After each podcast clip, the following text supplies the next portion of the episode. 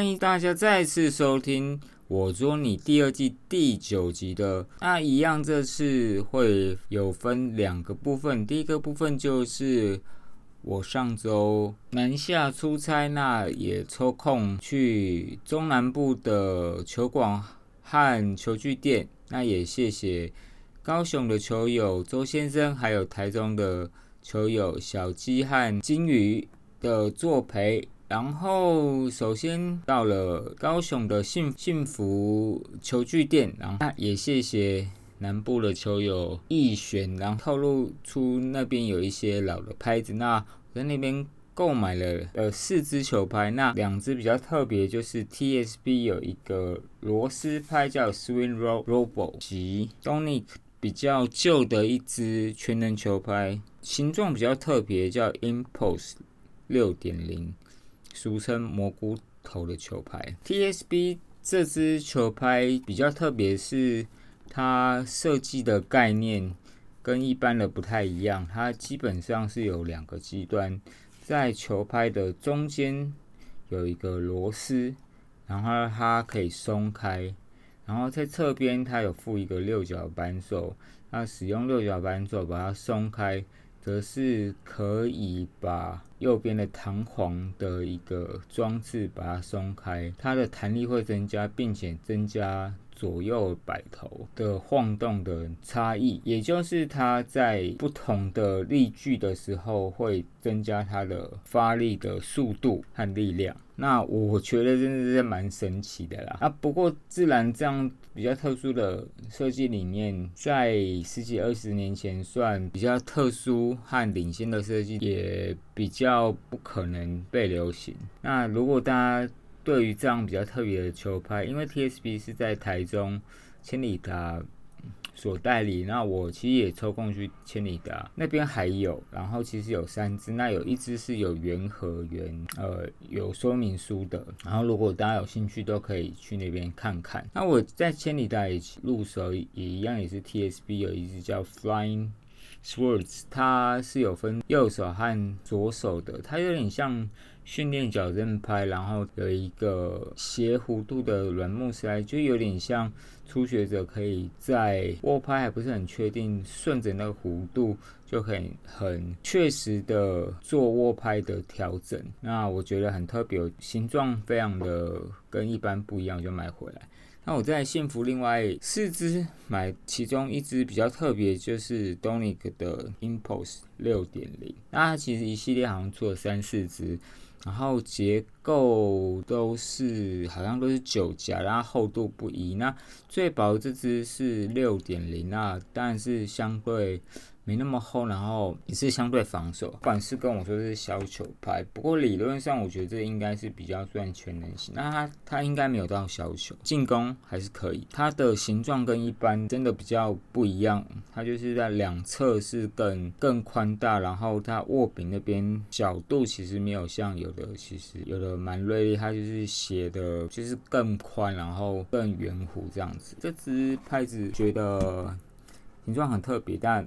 我有点不太 敢开大，很怕，呃，开大它就，因为毕竟也放在球具店很久，然后我觉得有可能就是先先收藏着。那另外我也跟网友，也谢谢飞狗大大上上周当下就赶快传给我，就是高高雄有一个游先生，他有上网贩卖 Butterfly 有一个应该算是绝版的 ZLF 结构的。Fortino，那俗称佛地魔的纤维拍，那这支球拍其实在以前算是算是非常非常特别，而且速度非常快的呃球拍。然后那因为其实是相对它其实因为是快木面材配皮，其实还有收在当下是有引起话题。不过一般来说，会打到最后，因为能取代和它的手感的确跟。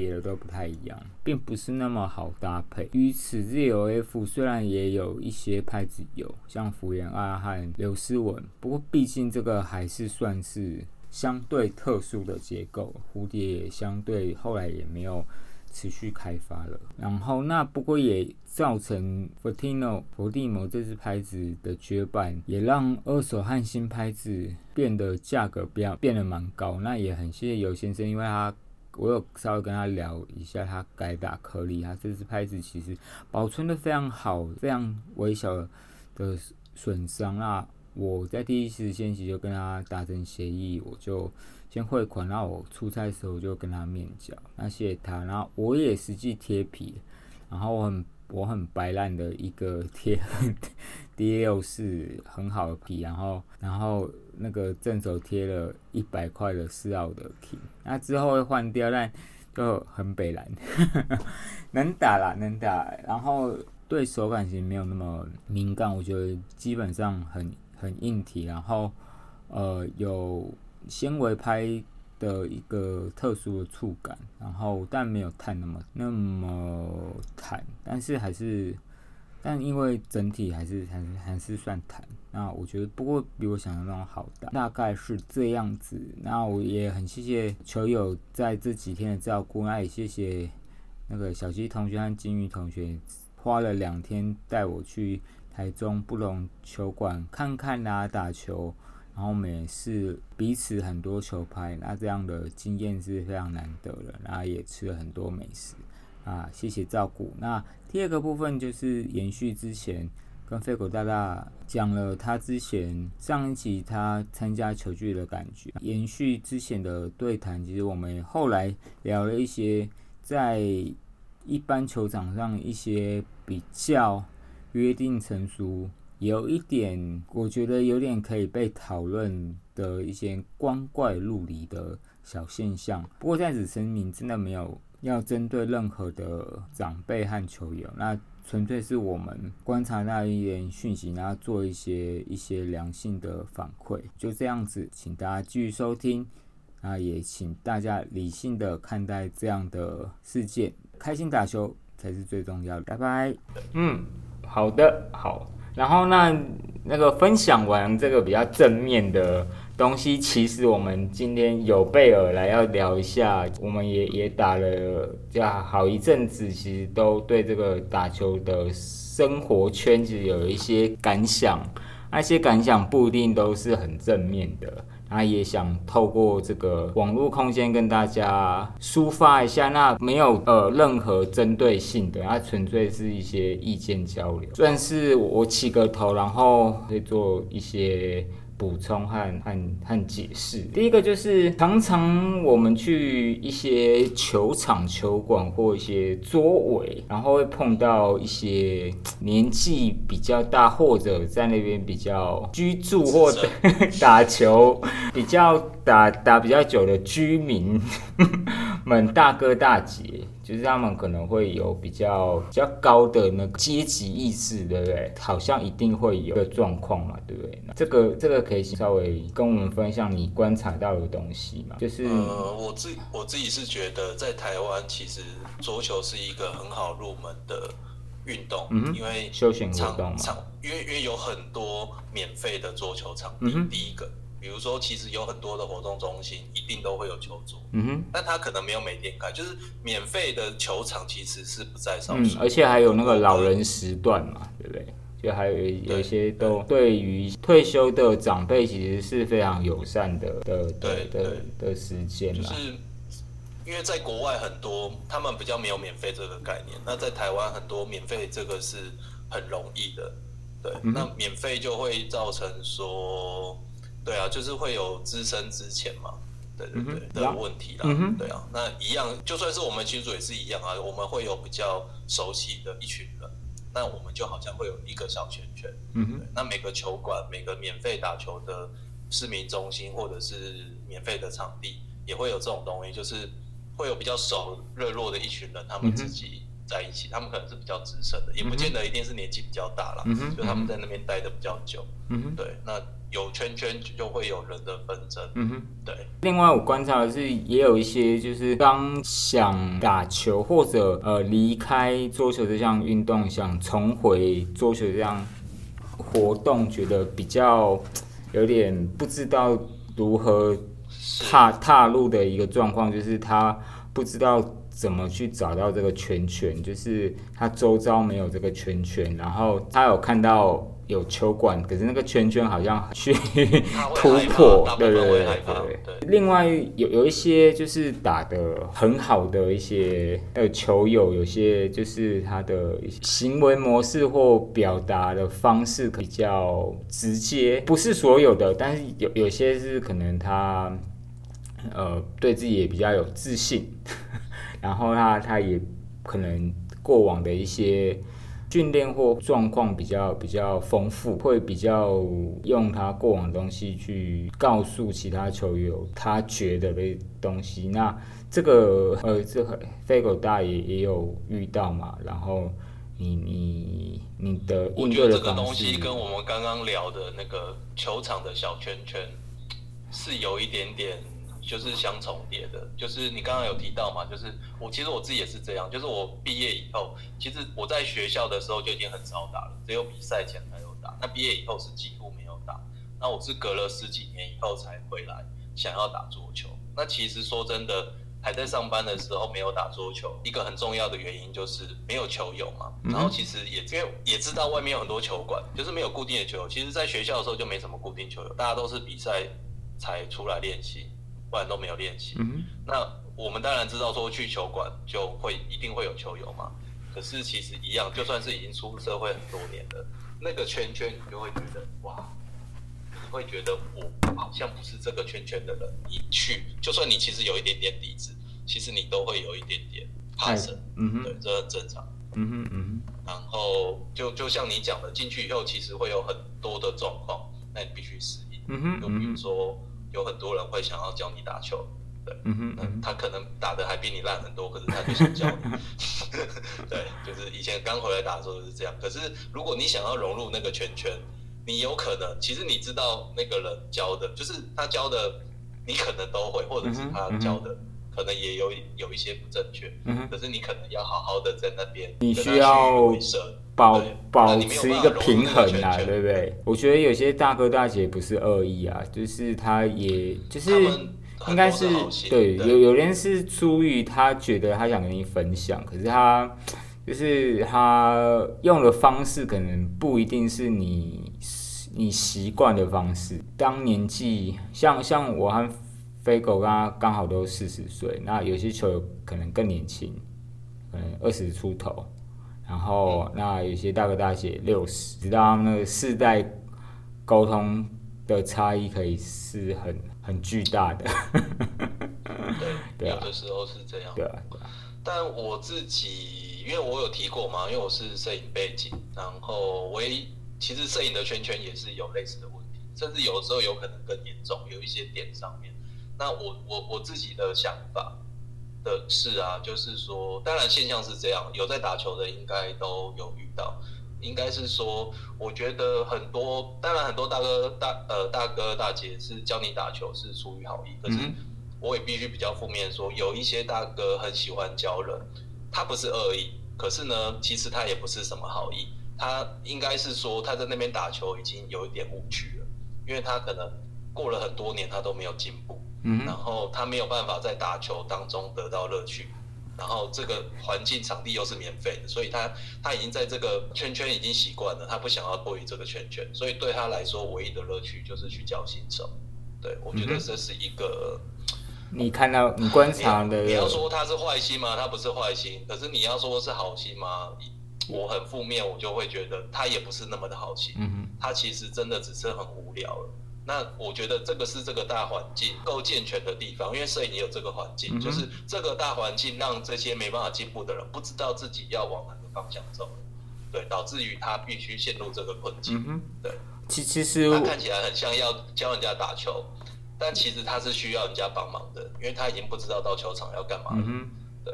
其实我就是他每他他每次 play 会赢的就是那些人，会输的就是那些人，然后他也不知道要练球要练什么，就是练得起来他还是练起来，练不起来还是练不起来。那日复一日，年复一年，其实状况都差不多。对，其实他有点无力。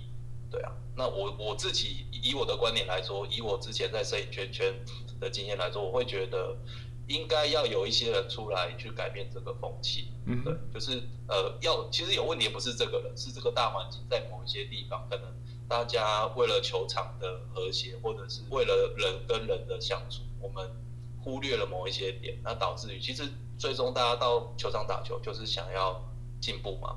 不要说打赢谁，可是你至少自我要进步提升，不然很快乐趣就失去了，这是我的感觉。嗯，我觉得除了是进步，另外其实是维持那个就是热情啊，运动本身的本质，然后还有好玩，就像你说，但是它它它是有趣的，就是不是为了打打而打，就是你你你是有有达到运动目的，然后有有有有消磨到时间，又有运动到嘛，然后然后又又有不错的友谊嘛。前提是你想在那边有有人有人是不想交朋友的，有人就是要把对方打爆了。对对，每个人心态都不一样。我觉得桌球的属性跟其他其他运动球类运动也有类似的呃状况啦，但是我觉得桌球比较明显，就是就像你刚刚讲的，有的人是真的来运动的，有的人是把桌球当成一个竞技，就很像那个电竞，就很像。我们连线魔兽啊，或者是电玩啊，有有很多人打桌球是要胜负，对胜负心比较重的，就是他认为他他把它当成一个竞技项目，虽然它是运动的竞项运动的竞技项目，而对他来说，可能竞技的成分是大过于运动。嗯哼，那大家的出发点不一样，可能就结果就会很不同。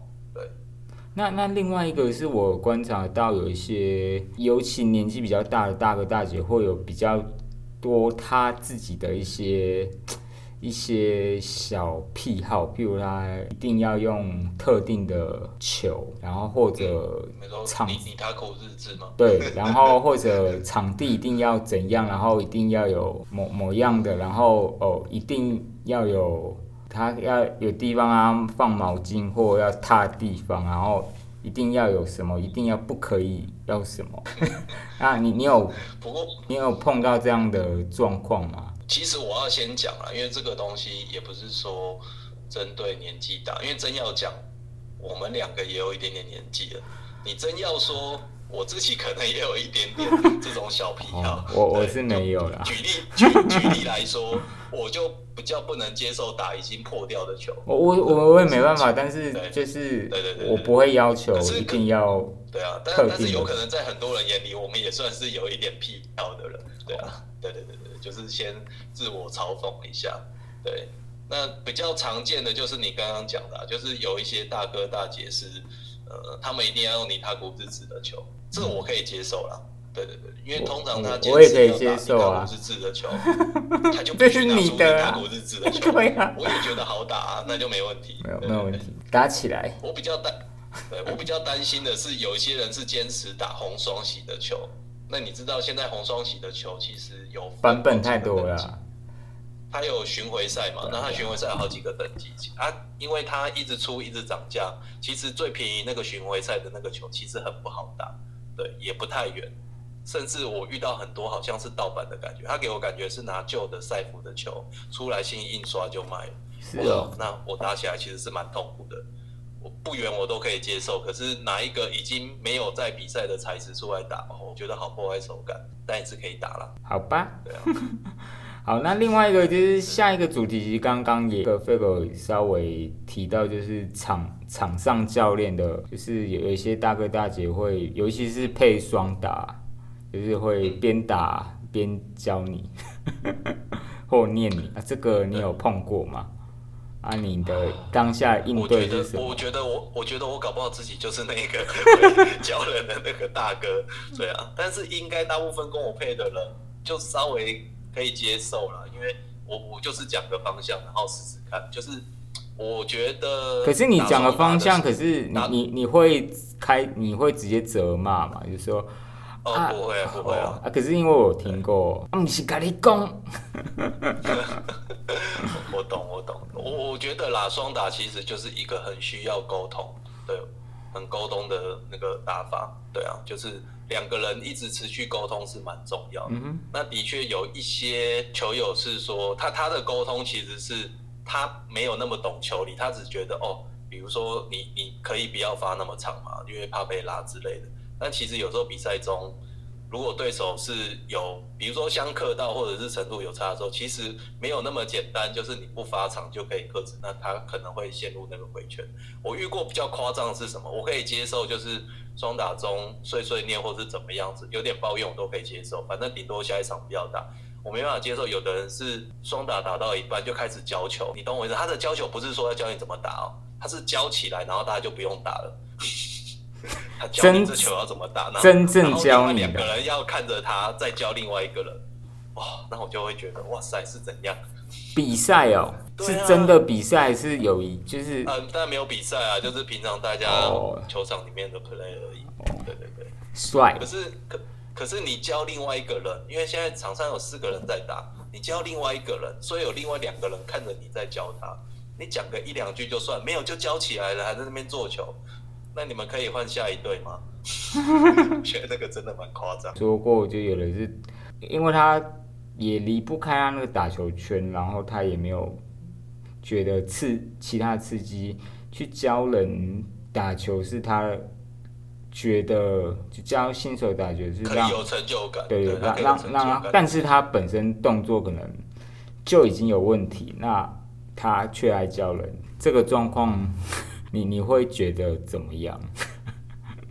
我觉得这个状况有有好有坏，有有一些大哥在教人的时候，他其实是会有回馈的，就是他会发现他，比如说他觉得这样这个球理是对的，可是如果他教了两三个效果都不好，或者是其实大家拿起来效果都不好，他其实有的大哥是会检讨，那我觉得就很棒，可是。新新手也可以跟他讨论，那他就真的有所谓人家讲有互动嘛，就是真的是有互动。对对对对，我觉得这个就是正面的，因为没有人什么都是知道的。嗯哼，其实有很多教练甚至选手达到很高成绩，他也不见得所有的观念都对。嗯哼，对他可能也要等到他去教人，或者是遇到某些状况后，他才发现哦，有可能我以前打的是对，但是我观念是错的，那我自己没有发现，这是很有可能的。